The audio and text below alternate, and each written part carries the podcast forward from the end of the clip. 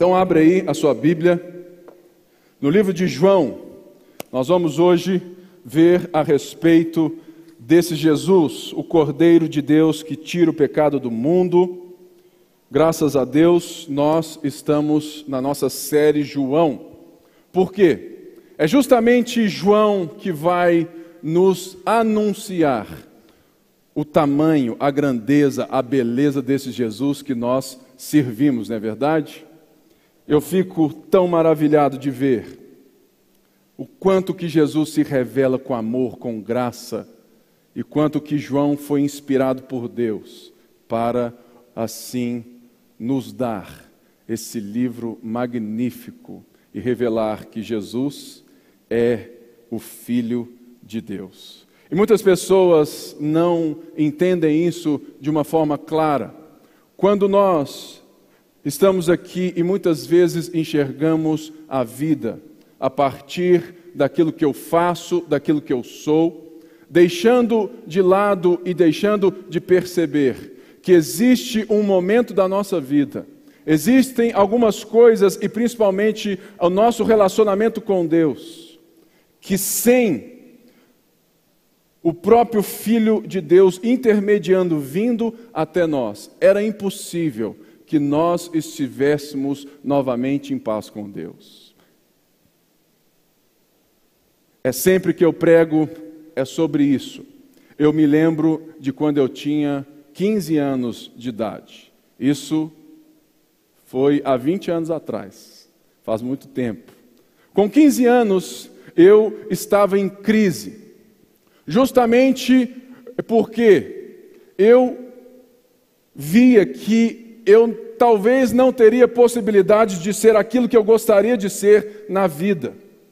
Justamente por ter um problema de fala, eu estava em crise, porque quando eu olhava a necessidade de chegar diante dos meus, sabe, vinte anos, de formar, de ter um emprego, de trabalhar, eu me via em pânico. E não havia nada que eu fizesse que resolvia um vazio no coração. Não havia nada que eu fizesse, não havia nada que eu fosse e tentasse.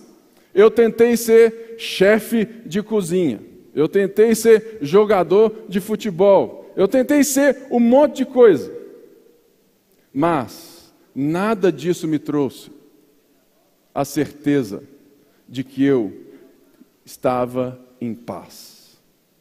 Eu vejo tanta gente que tem tanto nessa vida, tantas coisas, tantas riquezas. Eu conheço tantos homens ricos que eles não conseguem de tão, sabe, de tão ricos, eles não conseguem dormir.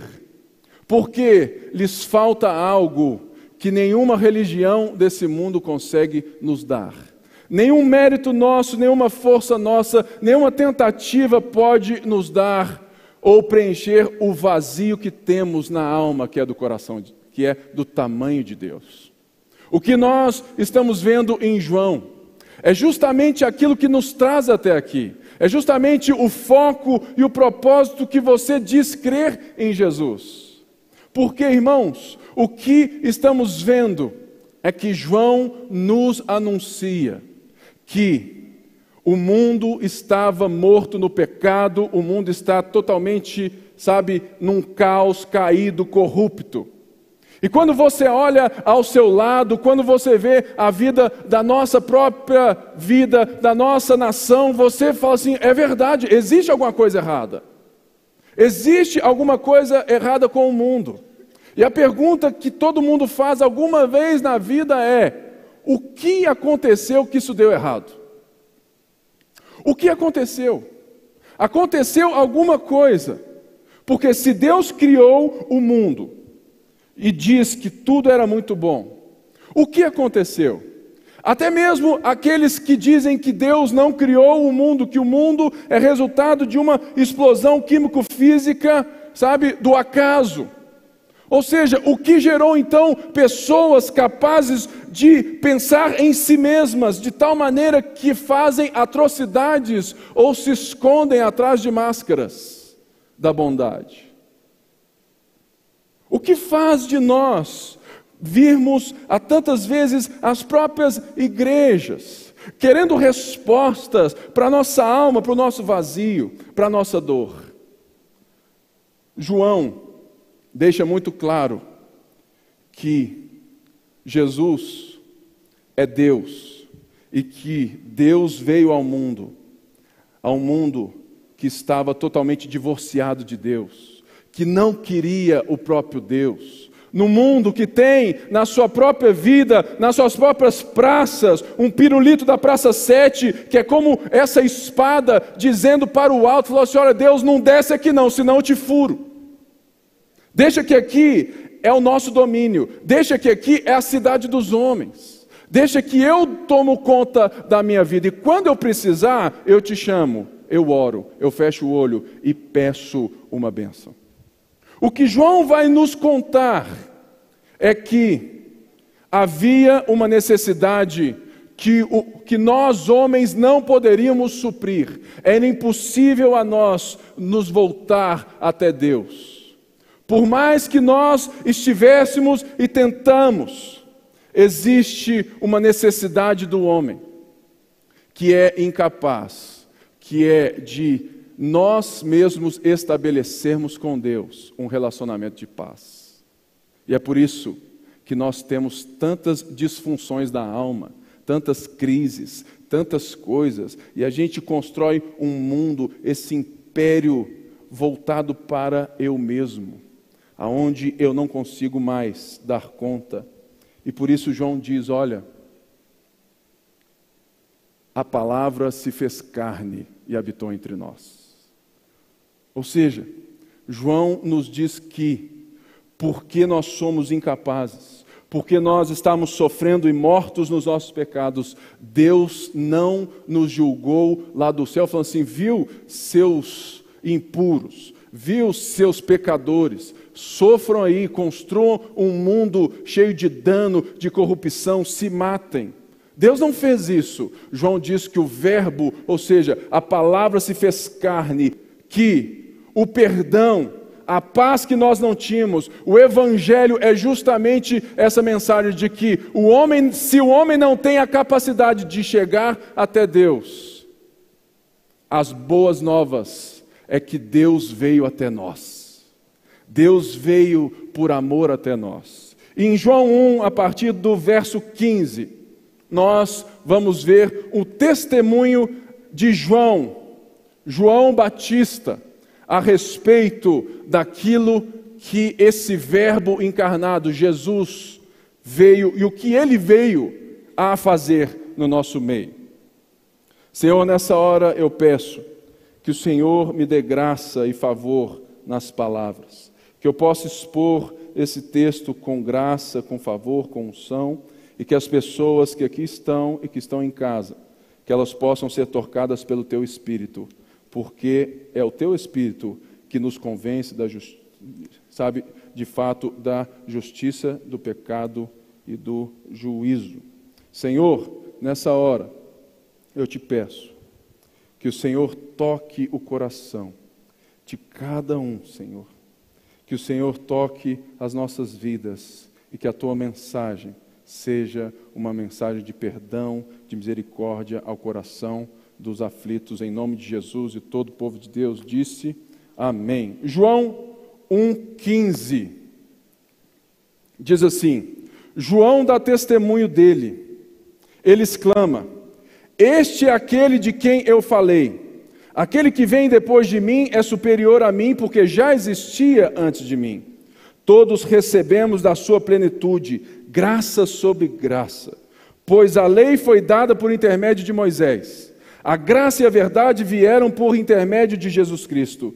Ninguém jamais viu a Deus, mas o Deus unigênito que está junto ao Pai o tornou conhecido. Esse foi o testemunho de João, quando os judeus de Jerusalém enviaram sacerdotes e levitas para lhe perguntarem quem ele era. Ele confessou e não negou, declarou abertamente, não sou o Cristo. Perguntaram-lhe, então, quem é você? É Elias? Ele disse, não sou. É o profeta? Ele respondeu, não. Finalmente perguntaram, quem é você? Dê-nos uma resposta para que alevemos aqueles que nos enviaram. Quem diz acerca de si próprio? João respondeu com as, com as palavras do profeta Isaías. Eu sou a voz que clama no deserto. Façam um caminho reto para o Senhor. Alguns fariseus que tinham sido enviados interrogaram-no. Então, por que você batiza se não é o Cristo, nem Elias, nem o profeta? Respondeu João. Eu batizo com água, mas entre vocês está alguém que vocês não o conhecem. Ele é aquele que vem depois de mim, cujas correias das sandálias não sou digno de desamarrar. Tudo isso aconteceu em Betânia, do outro lado do Jordão, onde João estava batizando. No dia seguinte, João viu Jesus aproximando-se e disse: Vejam, é o Cordeiro de Deus que tira o pecado do mundo. Este é aquele a quem eu me referi quando disse: Vem depois de mim um homem que é superior a mim, porque já existia antes de mim.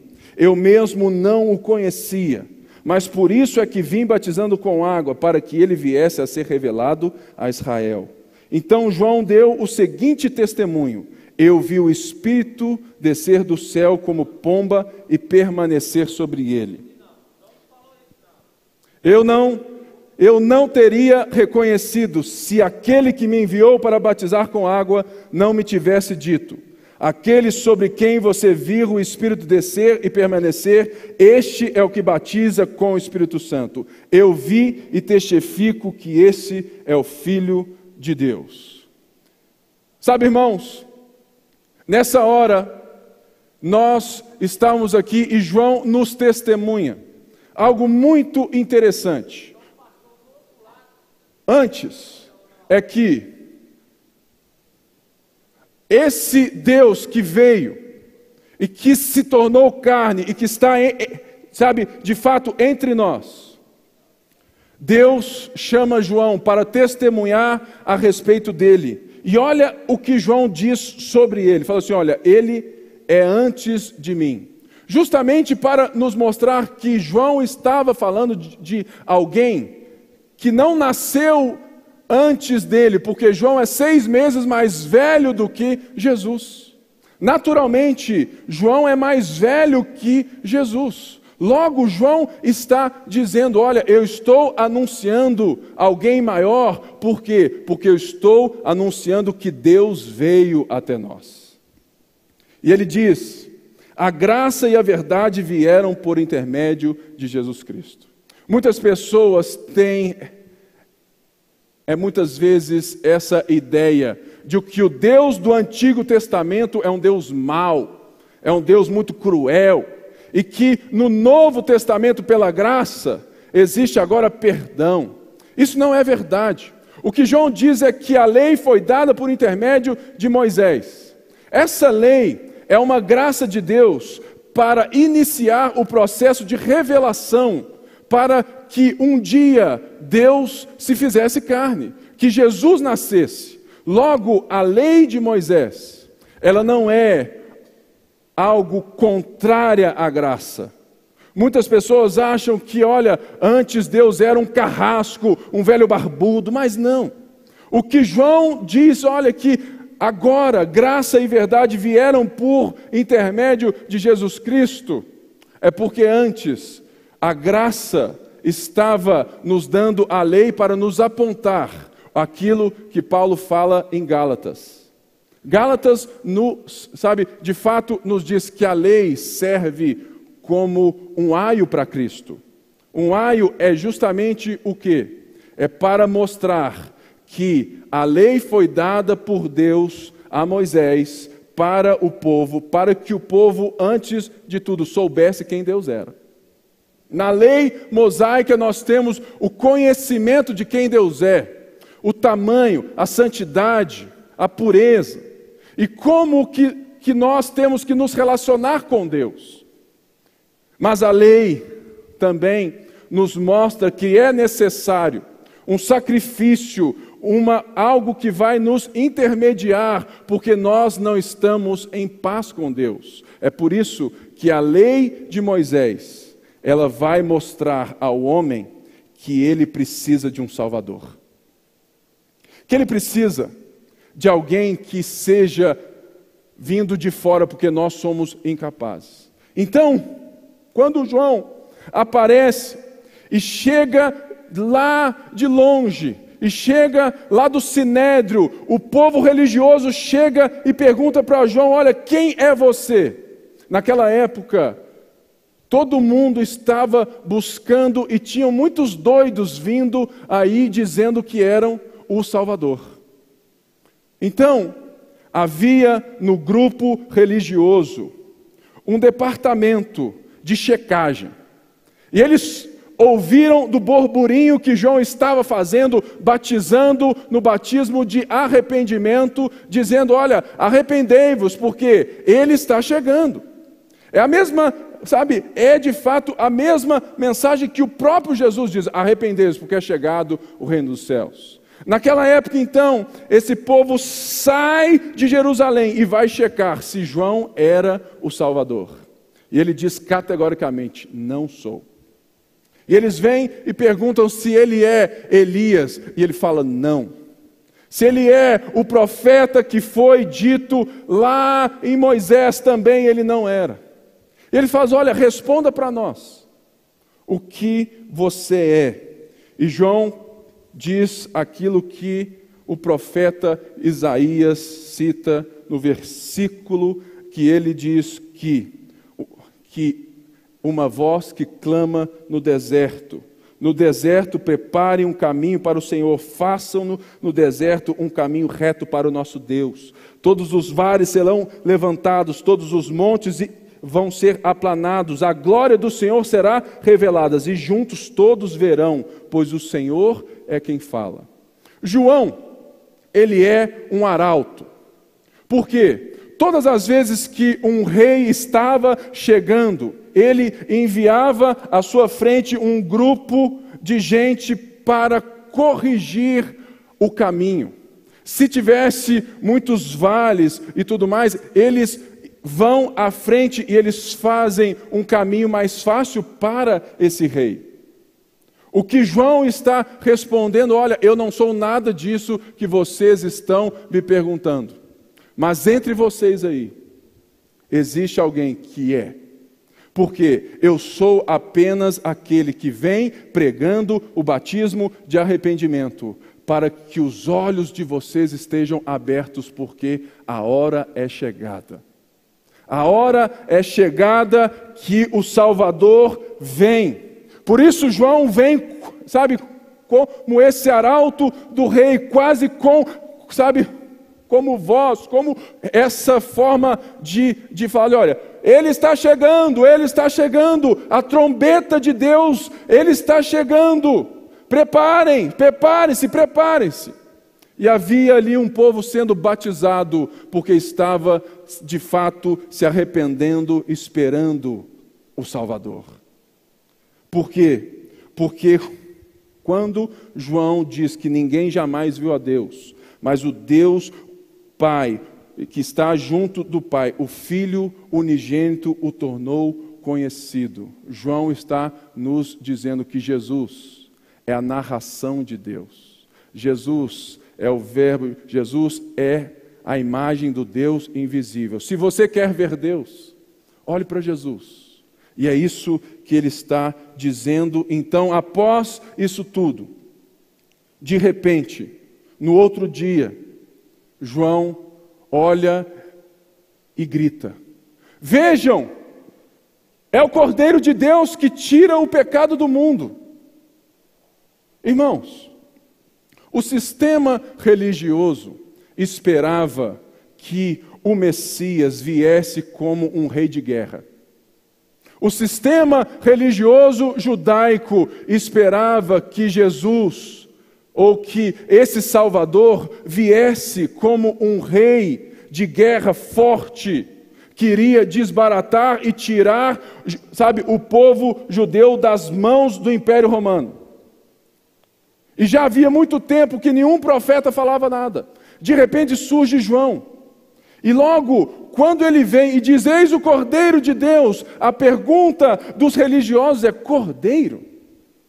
Nós estamos esperando um Salvador forte, um super-herói, um Batman, um Thor para nos salvar. E você diz que o Cordeiro de Deus que tira o pecado do mundo. Mas eles estavam se esquecendo de que toda a relação que eles tinham com Deus até então era de sacrifício, de cordeiros. Não sei, mas você deve lembrar que quando Adão e Eva, eles pecaram, eles ficaram com vergonha. Você lembra disso? E eles se esconderam com folhas. Mas Deus vem e sacrifica um animal e os cobre. Lembre-se também de que quando Deus pede a Abraão o seu filho Isaque em sacrifício, Isaque chega diante do seu pai e pergunta: pai, aonde está o cordeiro? Aonde está o sacrifício? Aonde está aquilo que vai nos mediar, aquilo que é a ponte entre o nosso relacionamento com Deus? Aonde está o animal que vai nos fazer estar em relacionamento com Deus? Abraão responde: Deus proverá. E quando ele estava com a mão lá em cima, quase descendo a faca, ele vê o cordeiro. Lembremos da Páscoa. O que é a Páscoa? O cordeiro pascal, que é justamente o sangue do cordeiro que foi aspergido nas portas quando eles estavam para sair do Egito, deixarem de ser escravos. Eles comeram o cordeiro, não deixaram nada, eles estavam tendo ele por inteiro, e o seu sangue aspergido nas portas os livrou da morte. E todos os dias no templo, os sacerdotes sacrificavam o cordeiro. Ou seja, como que eles não se lembravam de que era o cordeiro, era necessário alguém morrer ou alguém externo para que o relacionamento deles com Deus estivesse em dia? Mas não. Sabe por quê, irmãos? Porque existia no coração de todo religioso daquela época aquilo que existe muitas vezes no nosso coração. Muitas vezes nós entendemos a fé em Deus, o relacionamento com Deus, como uma lista de regras. E isso pode nos tirar do foco, como tirou aquele povo, porque eles se achavam tão bons, tão escolhidos e tão religiosos, que eles perderam o ponto de que, para que eles, sabe, para que eles estivessem em relacionamento com Deus, era necessário que um cordeiro morresse todos os dias. Mas eles acharam que isso era um mero protocolo. Igual, muitas vezes, nós nos esquecemos todos os dias dessa verdade. E quando nós nos relacionamos com Jesus, a partir daquilo que fazemos ou que somos impostos a fazer. Achamos que se nós dermos o dízimo em dia, vai estar tudo bem. Se a gente vier no culto três vezes, está tudo certo. Se eu orar dessa maneira, vai dar tudo certo. Se eu fizer essa oração, se eu entrar na corrente dos mil, sabe, mil sacerdotes, se eu fizer isso, se eu fizer aquilo, Deus se agrada de mim. Ou seja, é a mesma mentalidade, é a mesma pergunta, é a mesma cegueira. De que se eu fizer a campanha do copo d'água, a corrente de não sei o quê, que isso vai, sabe, me dar uma ponte para com Deus. Uma lista de regras. E João não anuncia o poderoso guerreiro abençoador. João anuncia um cordeiro. E esse cordeiro diz a respeito de algo muito sério para mim e para você. Que ele diz: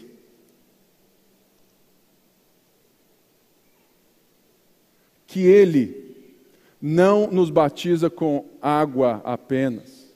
Que João estava nos batizando com água, algo externo, algo que não resolveria, mas ele, ele é aquele de quem ele não é capaz e não se sente digno nem de desatar as sandálias. As sandálias, naquela época, eram tiradas pelos escravos. Se você chegasse em casa e tivesse um escravo, o escravo vinha e tirava a sandália para você. Amigos, irmãos, relacionamentos normais. Falar que essa pessoa era digna até de desatar a sandália é algo humilhante. Veja que João, ele vem e testemunha sobre Jesus como esse raio, como, sabe, uma luz que coloca a vida inteira sobre um foco só. Olha, vejam, vocês que estão tentando ser tudo e todos, vocês que correm para cá e para lá, olhem, olhem para o meu foco, eu estou iluminando o Cordeiro de Deus que tira o pecado do mundo. Sabe por quê, irmãos? Uma, o Verbo se fez carne. Deus veio porque Deus veio para tirar o pecado. Veja que aqui Deus não está dizendo, João não está dizendo os pecados. Ele está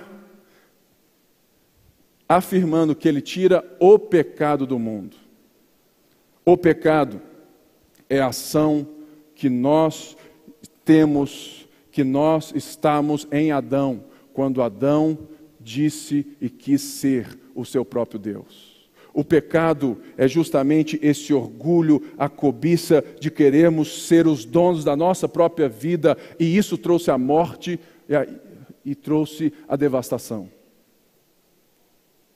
O problema que nós temos hoje de câncer, de roubo, de abuso, o problema que nós temos hoje de orgulho, de brigas na família, o problema que hoje nós temos de falta de água, de falta de comida, de pobreza, isso tudo é porque o pecado entrou no mundo. E os homens tentaram resolver de diversas formas. Disseram que a razão resolveria. Pode deixar. Não precisa mais ter religião nenhuma. Deus agora está excluído do mundo. Nietzsche diz que Deus morreu. Nietzsche decreta a morte de Deus. A ponto, por quê? Porque Nietzsche diz que, olha, agora na sociedade não se pensa mais esse mundo a partir da criação de um Deus que vem e que nos cria. Não, a, a, olha, pode deixar que a nossa razão, nós vamos conseguir criar esse céu na terra. A tecnologia, a inteligência, a ciência, pode deixar, nós vamos conseguir, nós vamos lá. Qual foi o resultado disso? Se você estava na aula de história há muitos anos atrás, você vai lembrar. Duas guerras mundiais. Duas guerras mundiais aconteceram porque o homem falou assim, olha, nós não precisamos de Deus mais. E muitas vezes a religião assume esse mesmo discurso de que nós estamos aqui nos relacionando com coisas externas a Deus. Mas Deus se fez carne para tirar o pecado que existe no seu coração, no seu coração, no seu coração, no seu coração, no seu coração, no seu coração e no meu coração. Por quê? Porque a morte entrou por causa do pecado. Existe alguma coisa errada. E Deus não vem aqui com, como fada madrinha fazer desejos da nossa própria, sabe, vida de prazer. Deus se faz carne para tirar o pecado do mundo. O pecado. O pecado que faz necessário a morte de meros cordeiros, animais. Que faz necessário toda essa lei mosaica para construir um sistema religioso, enquanto o movimento de Deus de redenção faz com que o próprio Deus venha. Mas agora João está dizendo, vocês não precisam mais de cordeiros, vocês não precisam mais de qualquer coisa externa, vocês não precisam mais nem de templo, porque o Cordeiro de Deus está aqui, vejam, é o Cordeiro de Deus. que tira o pecado do mundo. O mundo era excluído das relações dos judeus. Os judeus olhavam para nós, gentios, como pessoas impuras, como meros pecadores. E é isso que muitas vezes a nossa religião faz. A gente se relaciona dentro da própria igreja como se fôssemos esses super-heróis. E a gente trata as pessoas de fora como pessoas imundas. O que João vem dizer era, é justamente, olha, os pecadores estão se arrependendo, os religiosos estão e, e, e vão matar o Salvador. Por quê? Porque agora João está dizendo algo que é crucial na nossa vida. Que Jesus não vem para batizar com fatores externos. Jesus vem para nos batizar com o Espírito Santo.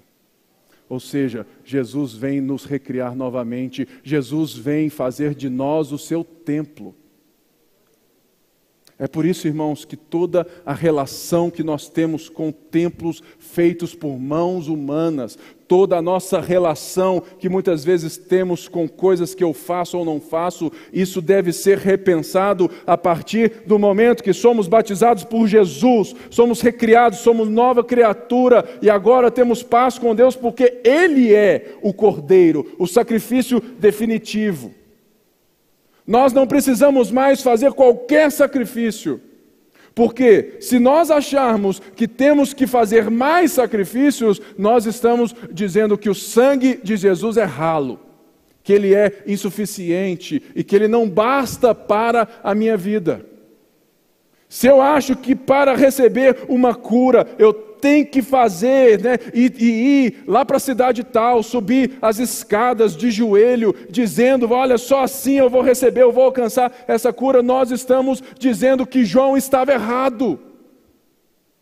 Que Jesus não é Deus que tira o pecado do mundo.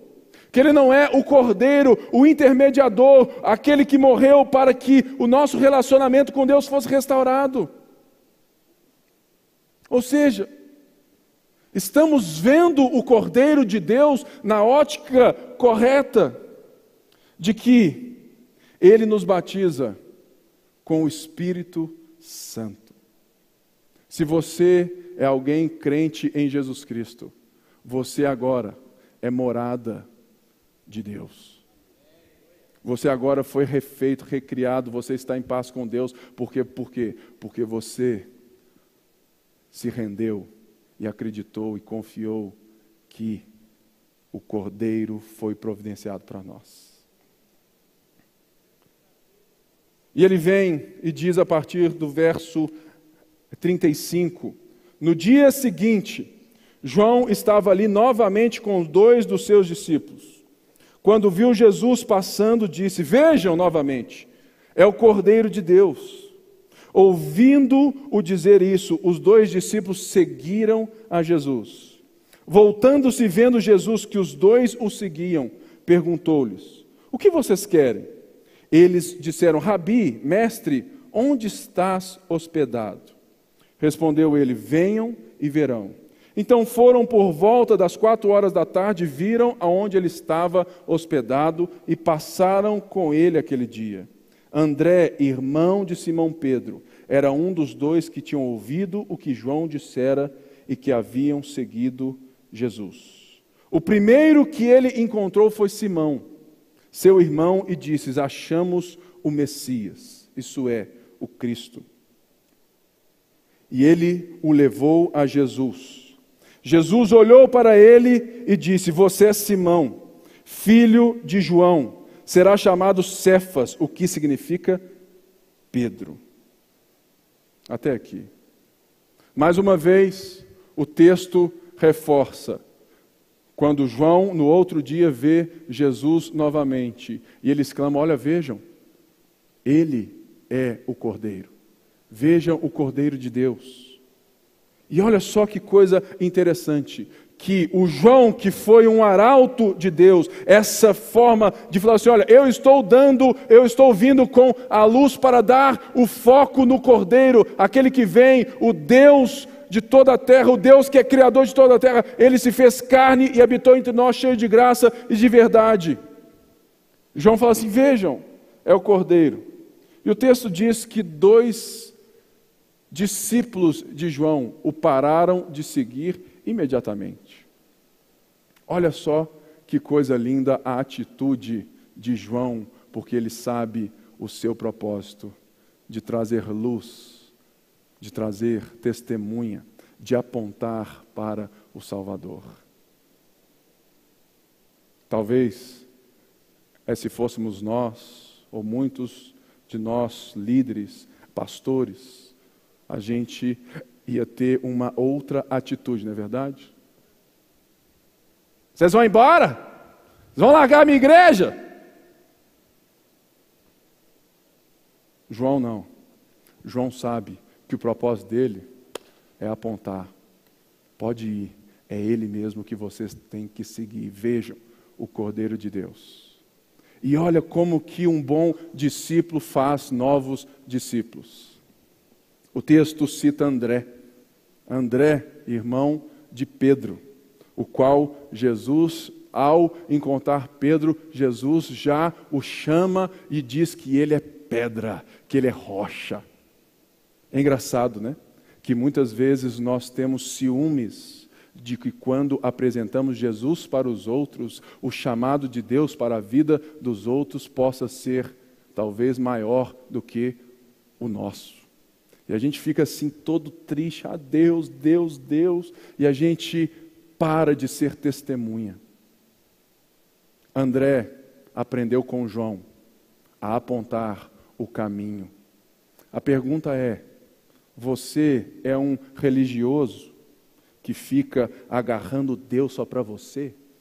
Mantendo Ele sob as suas rédeas, sob as suas regras, sobre o seu próprio trono, querendo me dar, me dar, me dar? Ou você é alguém que entendeu que o Cordeiro de Deus vem e logo eu estou aqui como testemunha para apontar, é Jesus o Cordeiro de Deus. Vejam Jesus, vejam Jesus. Nós estamos sendo testemunhas no trabalho, na família, porque André não hesitou. E o texto de João e os outros livros mostram que André não parou de anunciar o Cordeiro. Ele, sabe, irmãos, era muito normal que ele falasse assim, puxa vida, eu vi ele primeiro. Por que que ele não vem aqui, tu és André, né? Você vai ser o Power Ranger roxo. Não. Ele vem e, e fala assim, tu és Simão, e será chamado de Pedro. Porque João mostra que quando Jesus é reconhecido como o Messias, o Salvador, o Cordeiro de Deus que tira o pecado do mundo. Ele tira o nosso pecado, que nos dá uma identidade nova. Pedro era um mero pescador. Ele era um homem empresário da pesca.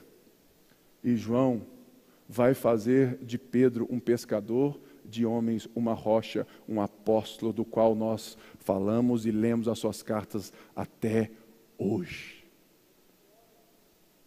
Quando você reconhece que você precisa de um Salvador, o Salvador reconhece e te devolve o propósito que Ele te criou. Ele te devolve identidade, valor, e todo peso, todo fardo sobre a sua vida cai, porque Ele te chama pelo nome.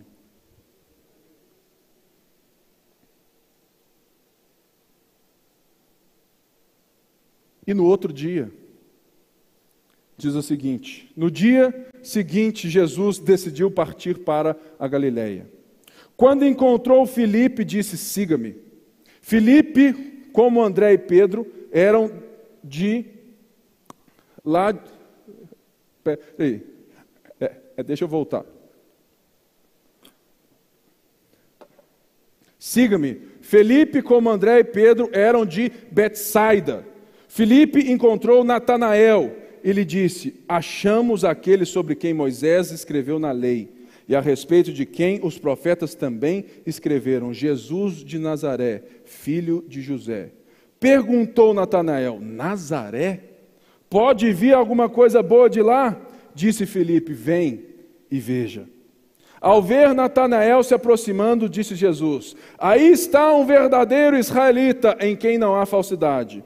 Perguntou Natanael: de onde você me conhece? Respondeu Jesus: eu o vi quando você ainda estava debaixo da figueira, antes de Filipe o chamar.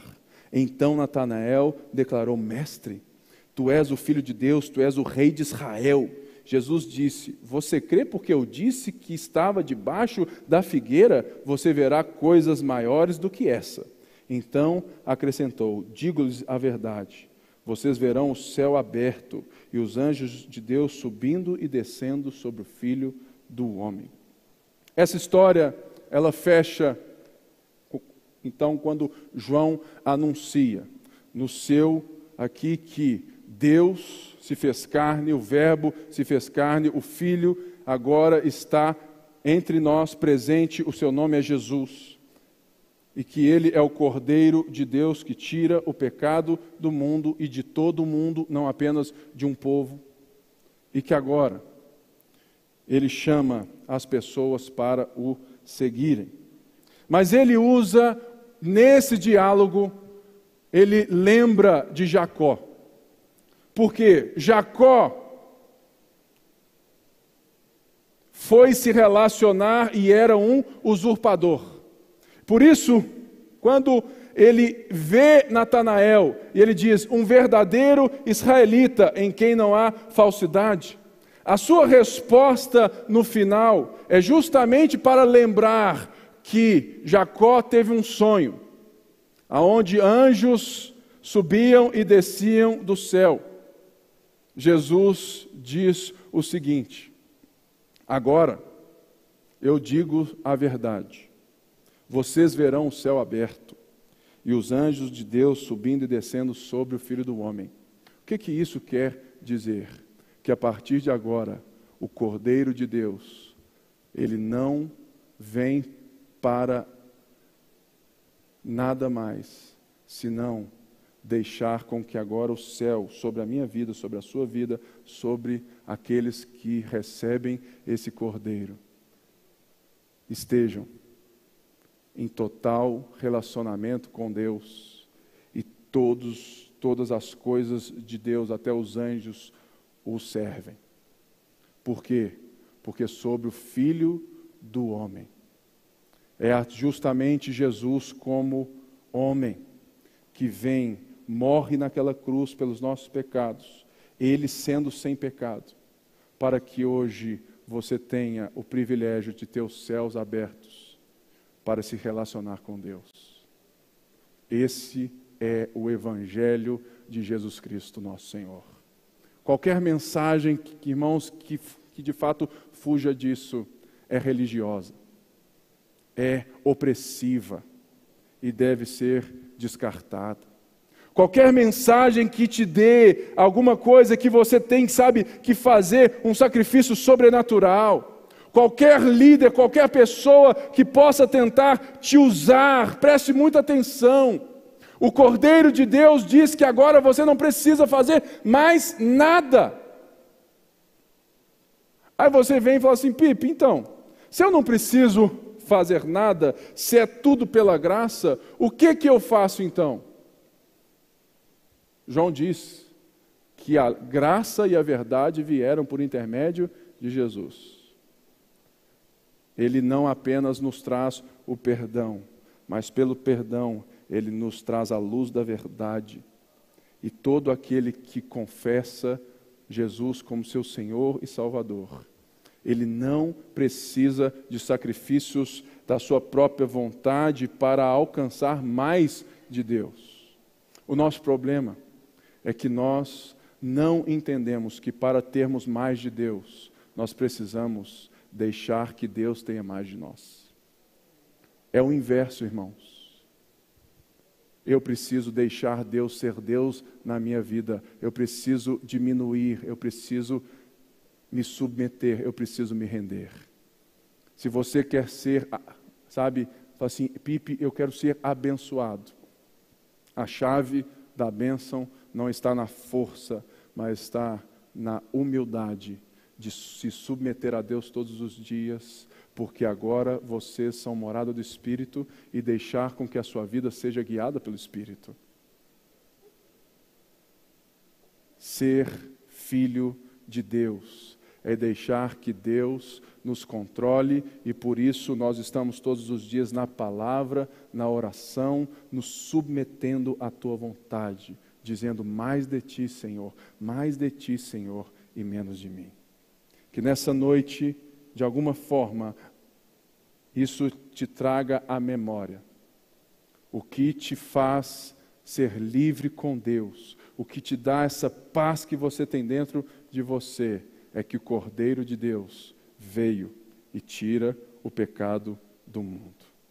Talvez hoje, né, você veio aqui e você fala assim, puxa vida, a minha vida está totalmente essa correria, essa loucura, eu tentando satisfazer a Deus e Deus tudo mais, e estou nessa crise de fé. Nessa noite você pode ter ajuda para que a sua fé seja fortalecida. Se você hoje precisa de auxílio, de um pastor, de um líder, de alguém que te abrace, que te ensine, após o culto, vem aqui, que nós estamos aqui para te receber, te ajudar e te conduzir a Jesus. Se você não é crente, se você não crê em Cristo, está aqui e quer confessar a sua fé nele, fala assim, eu quero, eu creio no Cordeiro de Deus que tira o pecado do mundo, eu quero esse peso embora. Após o culto, venha aqui na frente, venha até nós, porque nós vamos te conduzir a Jesus. Amém?